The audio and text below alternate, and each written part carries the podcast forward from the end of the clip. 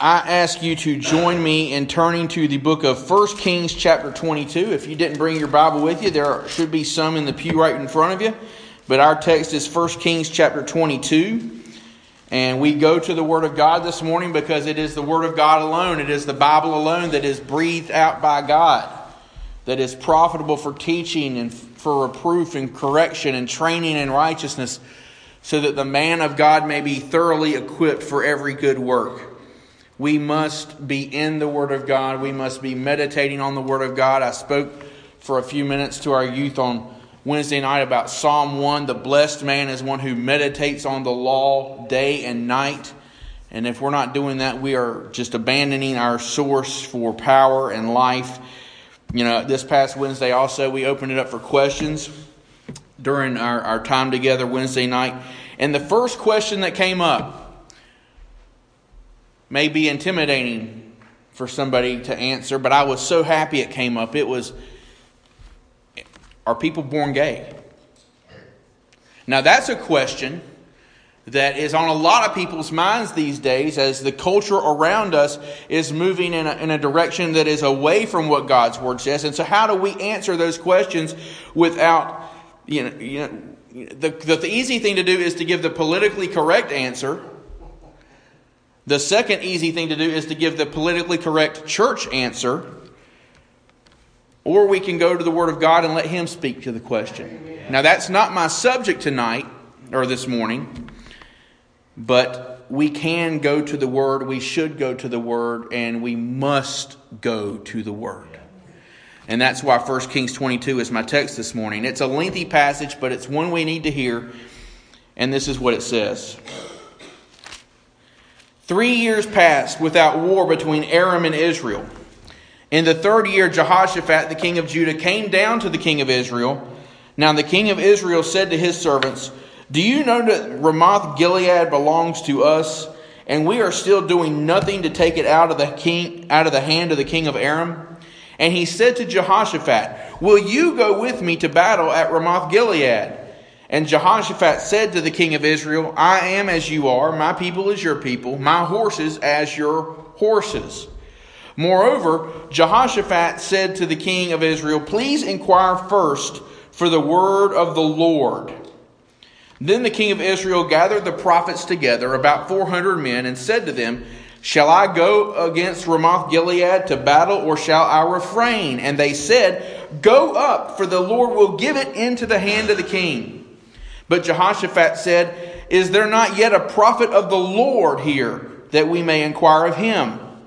The king of Israel said to Jehoshaphat, There is yet one man by whom we may inquire of the Lord, but I hate him, because he does not prophesy good concerning me, but evil. He is Micaiah, son of Imlah. But Jehoshaphat said, Let not the king say so. Then the king of Israel called an officer and said, Bring quickly Micaiah son of Imlah. Now the king of Israel and Jehoshaphat, king of Judah, were sitting each on his throne, arrayed in their robes, at the threshing floor at the entrance of the gate of Samaria, and all the prophets were prophesying before them. Then Zedekiah the son of Chenaanah made horns of iron for himself and said, Thus says the Lord. With these you will gore the Arameans until they are consumed. All the prophets were prophesying thus, saying, Go up to Ramoth Gilead and prosper, for the Lord will give it into the hand of the king. Then the messenger who went to summon Micaiah spoke to him, saying, Behold now, the words of the prophets are uniformly favorable to the king. Please let your word be like the word of one of them, and speak favorably. But Micaiah said, as the Lord lives, what the Lord says to me, that I will speak. When he came to the king, the king said to him, Micaiah, shall we go to Ramoth Gilead to battle, or shall we refrain? And he answered him, Go up and succeed, for the Lord will give it into the hand of the king. Then the king said to him, How many times must I adjure you to speak to me nothing but the truth in the name of the Lord? So he, Micaiah, said, I saw all Israel scattered on the mountains, like sheep which have no shepherd. And the Lord said, These have no master. Let each of them return to his house in peace. Then the king of Israel said to Jehoshaphat, Did I not tell you that he would not prophesy good concerning me, but evil?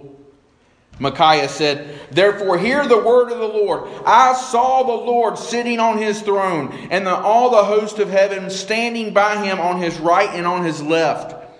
The Lord said, will, Who will entice Ahab to go up and fall at Ramoth Gilead? And one said this, while another said that. Then a spirit came forward and stood before the Lord and said, I will entice him. The Lord said to him, How? And he said, I will go out and be a deceiving spirit in the mouth of all his prophets. Then he said, You are to entice him and also prevail. Go and do so. Now, therefore, behold, the Lord has put a deceiving spirit in the mouth of all these your prophets, and the Lord has proclaimed disaster against you. Then Zedekiah, the son of Chenaanah, came near and struck Micaiah on the cheek and said, How did the Spirit of the Lord pass from me to speak to you? Micaiah said, Behold, you shall see on that day when you enter an inner room and hide yourself. Then the king of Israel said, Take Micaiah and return him to Amon, the governor of the city, and to Joash, the king's son, and say, Thus says the king, Put this man in prison and feed him sparingly with bread and water until I return safely. Micaiah said, If you indeed return safely, the Lord has not spoken by me. And he said, Listen, all you people. So the king of Israel and Jehoshaphat, king of Judah, went up against Ramoth Gilead. The king of Israel said to Jehoshaphat, I will disguise myself and go into battle, but you put on your robes. So the king of Israel disguised himself and went into the battle. Now the king of Aram had commanded the thirty two captains of his chariots, saying, Do not fight with small or great, but with the king of Israel alone.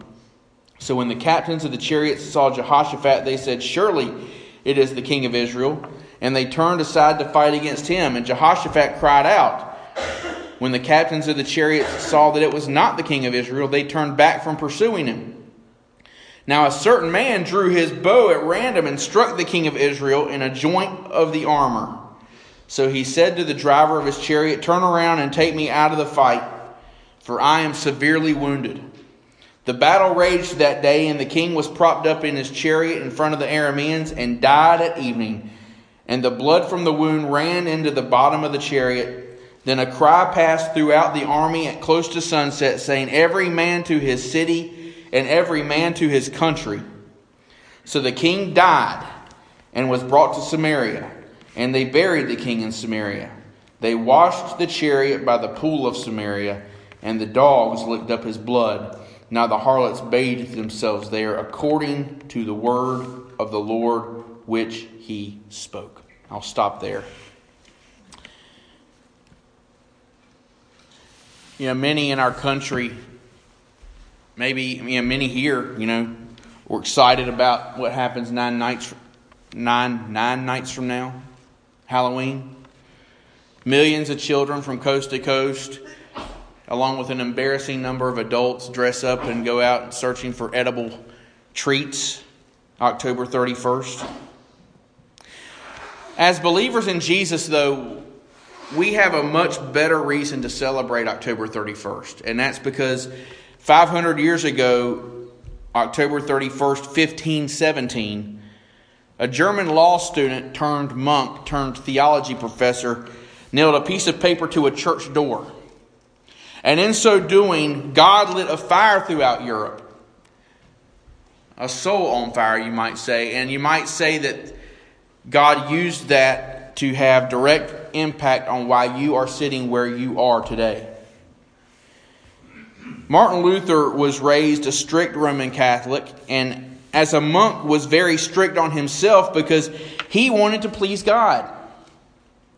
But no matter what he did or what he didn't do or what he deprived himself of, he never found peace with God. The first time he administered the Catholic Mass in 1507, he shook so badly and he, he nearly fainted because he knew he was unworthy to even be dealing with God. And of course, he was unworthy. He was unworthy. It's good to know that you are unworthy of God, but you need to know how to respond to that. And he, his fear just seemed to alienate him further from God. A trip to Rome in 1510 didn't help. There he went to try to find answers, but instead what he saw was the vast corruption of the Roman Catholic Church up close. And like so many today, he was more alienated from God than ever because of what he saw in the religion of his day. Finally, he was appointed a, theology professor, and that was a game changer. There, maybe in the, all of history, there's never been a more important, a more far reaching professorial appointment in history because then for the first time in his life and you think well he was a monk and he was all this stuff he actually for the first time actually began to read the bible and study the bible so that he could preach and, and, and teach students about psalms and romans and galatians and hebrews those are the books that he began to, to look at and study and the more he did the more the holy spirit impressed upon him the truth which confused his Catholicized mind. He kept asking, How can a sinful man be made right before a holy God? And that's a question each of us needs to be asking too. How can a sinful man be declared righteous before a holy, holy, holy God? You know, Luther saw everything going on around him and compared it to the, the Bible that he was reading, and he saw the need for reform. He wanted reform. He, he, he determined that the abuses of the Roman Catholic system must come to an end, and so he wanted to debate the problems. And so on October 31st, 1517, he goes and, and, and nails that theses, the 95 theses, to the door of the castle church. And included in it were such radical biblical ideas like when our Lord and Master Jesus Christ said, Repent, he willed the entire life of believers to be one of repentance. Number two, this word cannot be understood as referring to the sacrament of penance, that is, confession and satisfaction as administered by the clergy. 32. Those who believe that they can be certain of their salvation because they have indulgence letters, which you bought to spring people out of purgatory they will be eternally condemned together with their teachers. 36. Any truly repentant Christian has a right to full remission of penalty and guilt, even without indulgence letters. And I won't read them all, but 62. The true treasure of the church is the most holy gospel of the glory and grace of God. Amen. You know, Luther has often been called a revolutionary. But he wasn't seeking revolution, he was seeking reformation. He was seeking reform.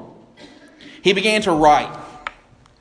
In his book, An Appeal to the German Nobility, he called for the ruling powers of Germany to reform the church since the Pope and councils had not.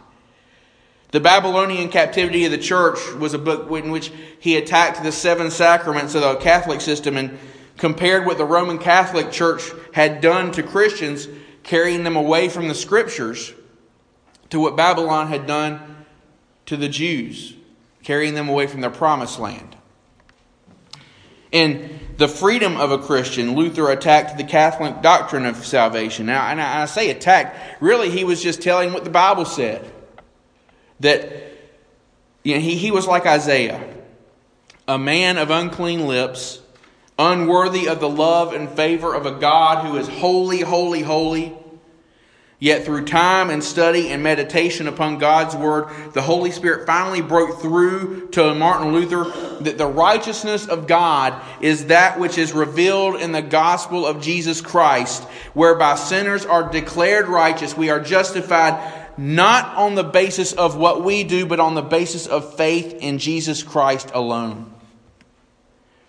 In 1521, you know, today we may not think that's a controversial statement, but in 1521, he was summoned to a, a, a council meeting called the Diet of Worms by Charles V, the Holy Roman Emperor, so that he might, in front of God and everybody, recant of the things he'd said and he'd written. The books were placed in front of him. But he said, Unless I am convinced by the testimony of the Scriptures or by clear reason For I do not trust either in the Pope or in councils alone, since it is well known that they have often erred and contradicted themselves. I am bound by the scriptures I have quoted, and my conscience is captive to the word of God.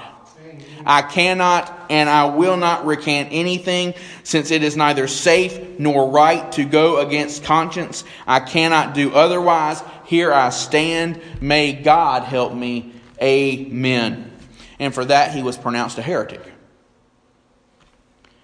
He was one man speaking words no one else wanted to hear, and yet the more the Roman Catholic Church pressed against the truth, the more people became known as Protestants. The truth always wins in the end, whether it's in this world or in the, the world, the age to come. And that brings us back to 1 Kings 22 and one of the least known prophets in the Bible, Micaiah. A man who spoke words nobody else wanted to hear, a man whose passion for God meant that he too had a passion for the truth. You know, three years before 1 Kings 22 happened, Ahab, the, the wicked king of Israel, had the king of Aram named Ben Hadad right where he'd wanted them. They were warring against each other, and he had the king of Aram right where he wanted him. But he allowed that king to live with the condition that they would turn over some territory, including this town called Ramoth Gilead. But that never happened. They never did turn over the territory. So three years passed, and that's what brings up this whole idea of going to war. Ahab determined he's going to take it back by force. And then you, you have this man named King Jehoshaphat of Judah. For the most of the book of First Kings, we find the northern kingdom of Israel and the southern kingdom of Judah at odds with one another. Sometimes they're even warring against each other, but not here. They weren't here. But still, it, it was well known that Ahab was a wicked king. It was well known that Ahab did not honor the one true God. He was an idol worshiper. He was not what Scripture calls a good king. He did evil in the sight of the Lord, whereas what we read about Jehoshaphat is that he followed in the footsteps of his father Asa and was a good king. And for the most part, he did the right thing in the sight of the Lord. And I say for the most part. It's a strange thing then for a king who is walking with the Lord to make an alliance with someone like Ahab. Now, one of the reasons for that might be that they were aligned not just as Jews, but by marriage as well. Sometimes family can complicate things. Maybe Jehoshaphat thought by helping Ahab, he would help secure his own borders. Because you have to remember, this was a time in the history of Israel and Judah when they were constantly under threat from all sides. You've got the Ammonites, you've got the Moabites, you've got the Assyrian Empire lurking to the northeast, and they're going to be a big problem not too long after this happens. And maybe Jehoshaphat's thinking if I join forces with Ahab and we defeat the Arameans, at least that's one side of our borders we don't have to worry about. So Jehoshaphat says to Ahab, I am as you are, my people as your people, my horses as your horses. But you can see in the text here that Jehoshaphat was not sure about the plan. So in verse 5, he says to Ahab, Please first let's inquire for a word from the Lord. And if you notice in your Bible, hopefully your Bible has this, the word Lord is spelled with a capital D, a capital L, and then small capital O R D. It is in my translation. I hope it is in yours too. What that does, it signifies that that's a trans, not really a translation, but it's signifying it's the name of Yahweh. It's the covenant name of God, the name by which God revealed Himself to Moses in the burning bush. I am that I am. Yahweh, I am that I am. And that's an important thing to note here because Ahab responds by gathering 400 prophets. You want one? I got 400. And he asked them basically, do we go to war or don't we? And to a man, what we see here in this text is these 400 prophets say, Go up, for the Lord will give it into the hand of the king. And usually that would be enough to convince anyone of the truth. 400 people saying all together, and these are prophets, and they're saying, Go, the Lord will give it into your hands. But Jehoshaphat, for some reason, was not convinced.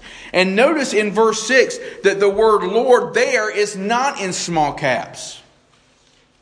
That is not the word for Yahweh from the Hebrew that this was written in. That is an important distinction here to make. Those 400 men were calling on some Lord they were calling on some Lord, but they were not referring to Yahweh. They were not referring to the God of Israel and the God of Judah, the God of Abraham, Isaac, and Jacob, the God of Moses, the God who brought Israel out of the Red Sea, the God who brought them to the promised land, the God who helped them defeat Jericho, the God who defeated Jericho for them, basically.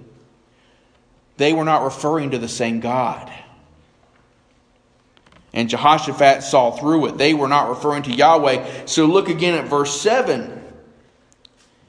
But Jehoshaphat said, Is there not yet a prophet of Yahweh, the Lord, small caps, here that we may inquire of him?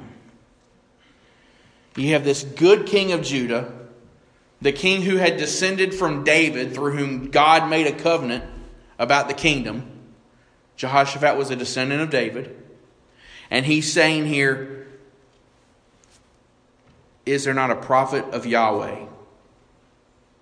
Now, the fact of the matter is, Jehoshaphat shouldn't have been in this situation in the first place. He, he shouldn't have been in this alliance in the first place, but as 1 Corinthians 15.33 tells us, bad company corrupts good morals.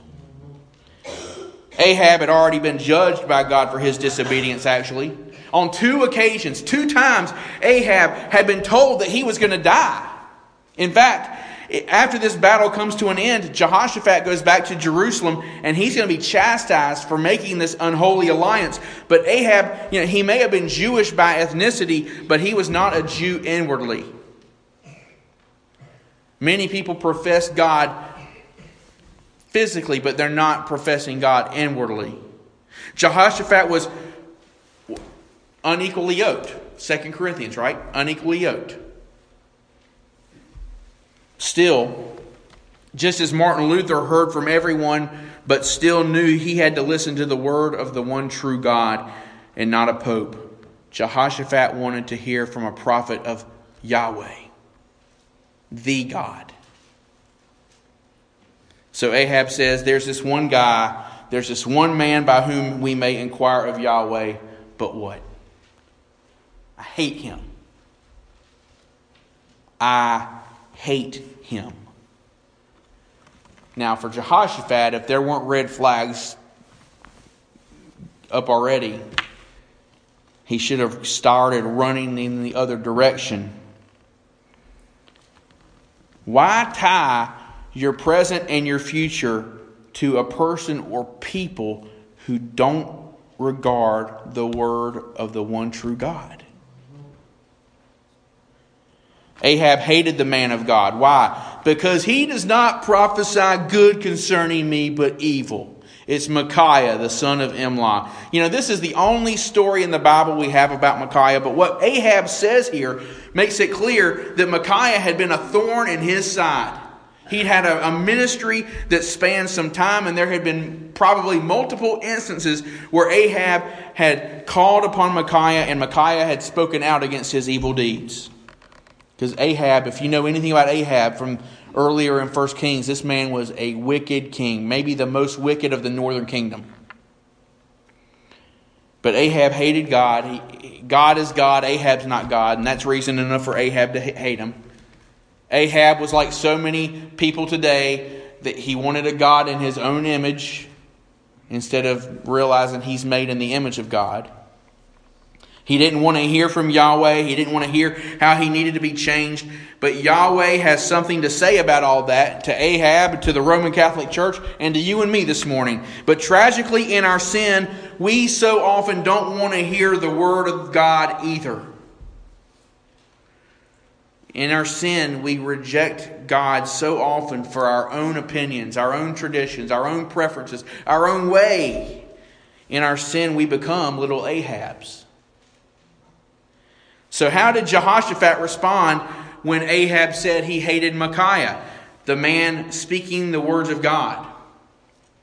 Did Jehoshaphat stand up and strongly rebuke him? No. Did he walk out the door saying, May God judge between you and me, like David did to Saul once? No. Let not the king say such things. So that's what Jehoshaphat. Yeah, be nice, Ahab. Come on, be nice. You shouldn't say that, Ahab. Jehoshaphat had already compromised by joining forces with Ahab. Now, instead of confronting him, saying, How dare you hate a prophet of God? he gave a wimpy little response to keep the peace. That is not how you confront error, beloved. That will only beget more error. No, error must be met with holy rebuke. You know, something I say to, to my son and, and to my fourth grade class, and to almost, you've probably heard me say it before. Love doesn't do what makes the other person happy. Love does what is best for the other person. Jehoshaphat was not loving his fellow king here. He should have recognized the disdain for God and rebuked him and if not repentance, then leave the alliance completely. But he didn't do that. We must never equivocate when it comes to the truth. Ahab calls for Micaiah to be brought in. Verse 10 sets the scene for us. Both Ahab and Micaiah are dressed to the royal nines, seated on their thrones. And one of these prophets, one of these 400, Zedekiah, decides to put on a little, a little show, a little one act, little one act play with the horns. And he's mindful of Jehoshaphat's desire to hear from Yahweh. So Zedekiah says, Thus says Yahweh, with these you will gore the Arameans until they are consumed. And as if on cue, all of the other so called prophets say, Go up to Ramoth Gilead and prosper, for Yahweh will give it into your hands. All of a sudden, everyone wanted to speak for Yahweh. Then it came time for Micaiah, and what would he do? What would he say? 400 men saying one thing, what would he say? Well, they did everything they could to get him to toe the company line. Verse 13. Then the messenger who went to summon Micaiah spoke to him, saying, Behold, now the words of the prophets are uniformly favorable to the king. I thought prophets spoke for God, but here they're just yes men for the king. Please let your word be like the word of one of them and speak favorably. They wanted no dissenting opinion. They wanted to hear what they wanted to hear. They wanted their safe space, just as so many today, including in, in, churches all over our country this morning, they wanted to hear what they wanted to hear. And that's why they'll smile as long as the man of God doesn't say anything that offends them. As long as the man of God doesn't challenge their preconceived notions, their assumptions. As long as the man of God doesn't call them personally to repentance, they'll smile. These people wanted Micaiah to toe the company line, but Micaiah, unlike the 400, was a true prophet of Yahweh. And no true prophet of Yahweh, no faithful shepherd speaking the words of the one true God can capitulate when it comes to the truth. So he said, As Yahweh lives, what Yahweh says to me, that I shall speak. And I wish all pastors, I wish all preachers, I wish every single person who professes Jesus Christ today would take those words to heart and never let them go. Man lives not by bread alone, but on every word that proceeds out of the mouth of God. It is the truth that sets us free, beloved. They brought Micaiah to Ahab, and he asked, Shall we go to battle or shall we refrain? And how did Micaiah answer in verse 15? Go up and succeed, and Yahweh will give it into the hand of the king. So it, from reading this, it sounds like Micaiah is doing what they want him to do. You know, at the Diet of Worms, Luther didn't, when they asked whether or not he would recant, he didn't respond immediately.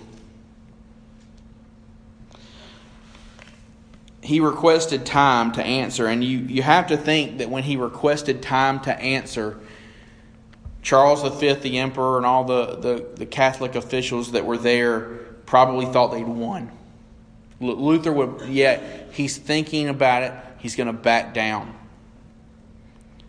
Of course, they were wrong. The, the next day, Luther gives that I will not recant statement. And likewise, Micaiah's words here are not all they appear to be. Look at verse 16. Then the king said to him, How many times must I adjure you to speak to me nothing but the truth in the name of the Lord? That's Yahweh.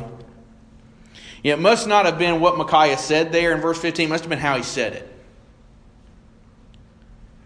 that raised the eyebrows of the king. Micaiah's words, the way this plays out, must have been dripping with some sarcasm. You know, sure, you should go up and succeed. Of course, Yahweh will give it into your hand. Then again, Ahab was so used to Micaiah prophesying against him in response to his evil that maybe the positive words made him skeptical from the outset. The bottom line is he demanded the truth from Micaiah, and in verse 17, Micaiah does not hold back. I saw all Israel scattered on the mountains, like sheep which have no shepherd, and the Lord said, These have no master.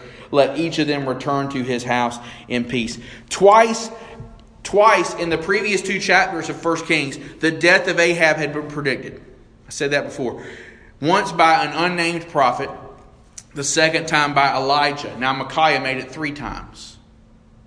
He would be killed in battle, and Israel would be scattered because they had no shepherd. And of course, Ahab looks at Jehoshaphat, who, who gives him the biblical equivalent of, you know, see, I told you so.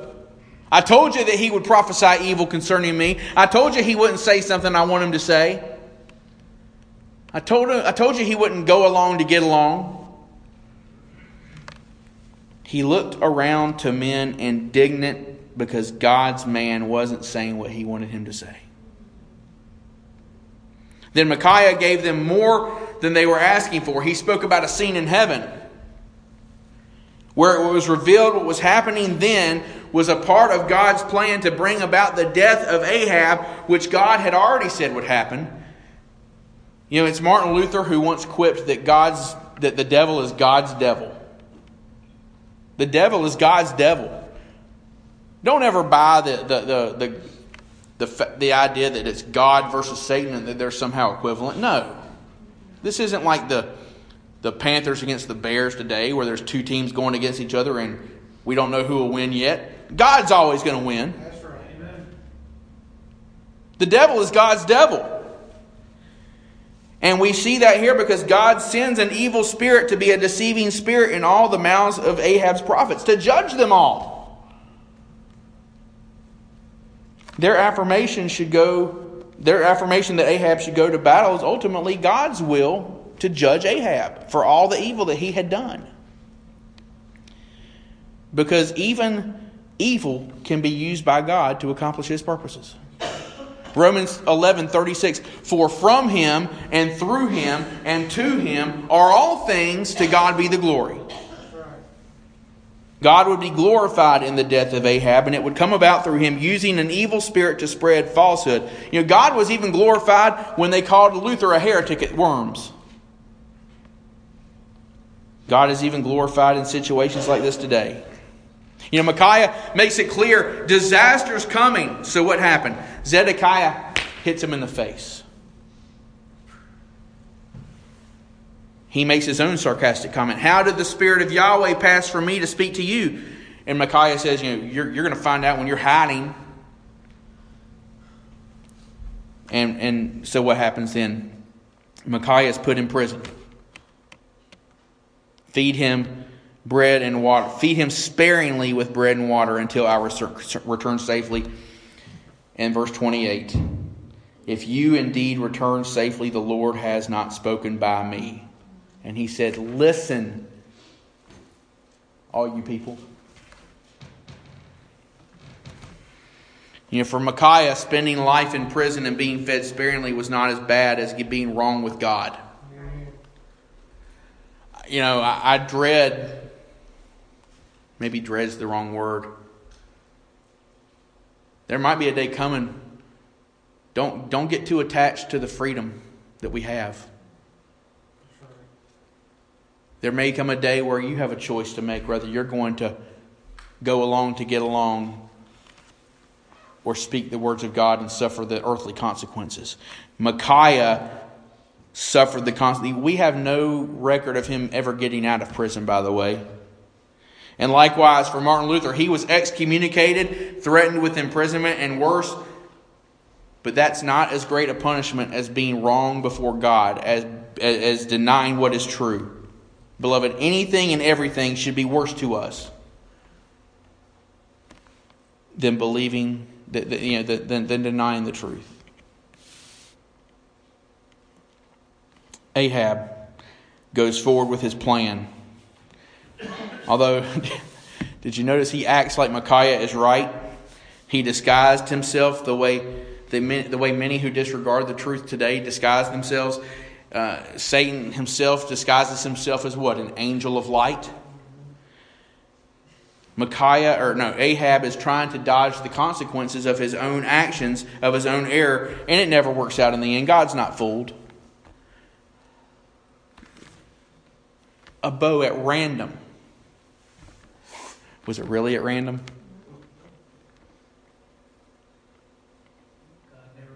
God never misses.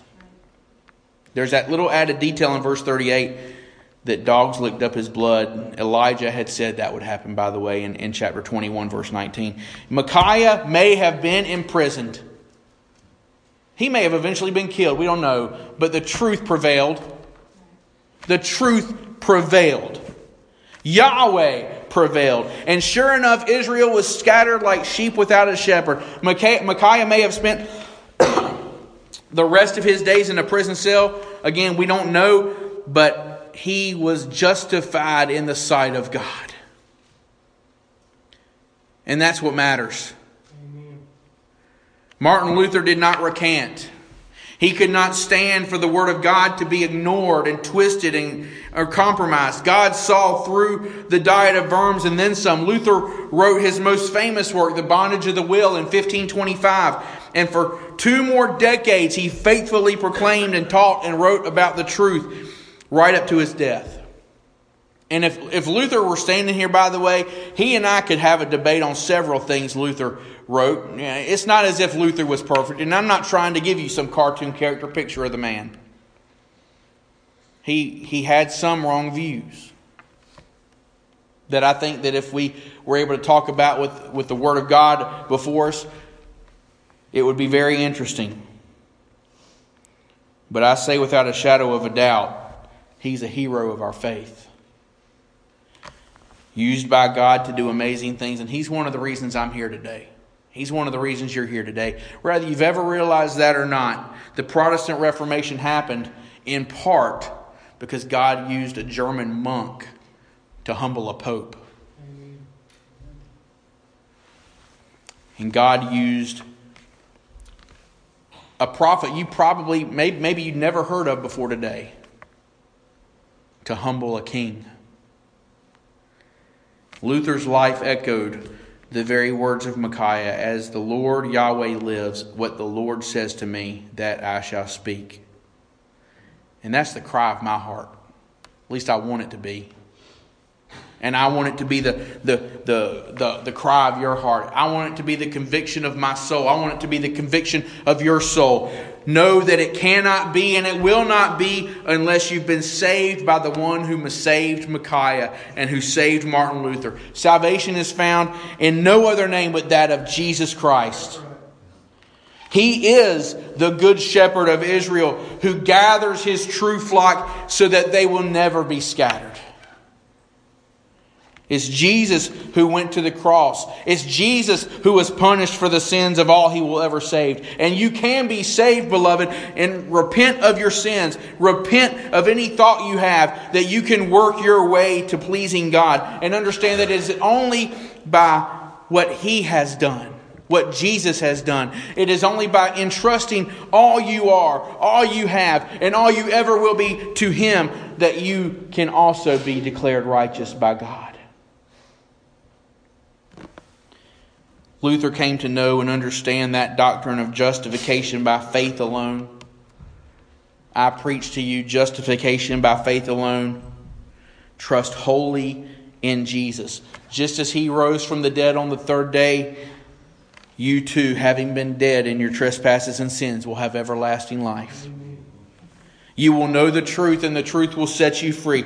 That is the answer to Martin Luther's question. That is how a sinful man can be made right before a holy God.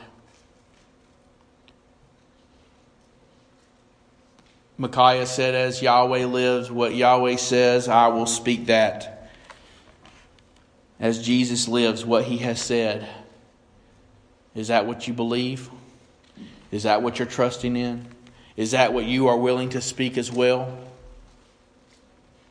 The opportunity is yours today, whether you're young or old, rich or poor, male or female. Jesus says, Come to me, all you who are weary and heavy laden, and I will give you rest. And I will just close by saying what Micaiah said the last words we have of him in Scripture. Listen, all you people. To God be the glory. Let's pray. Father, thank you for this day. Thank you for your word. And I pray that the truth of your word will be impressed upon the hearts of your people so that you will be glorified, so that they, so that I, I even will respond faithfully to you. Thank you, Jesus. It's in the name of Jesus we pray. Amen.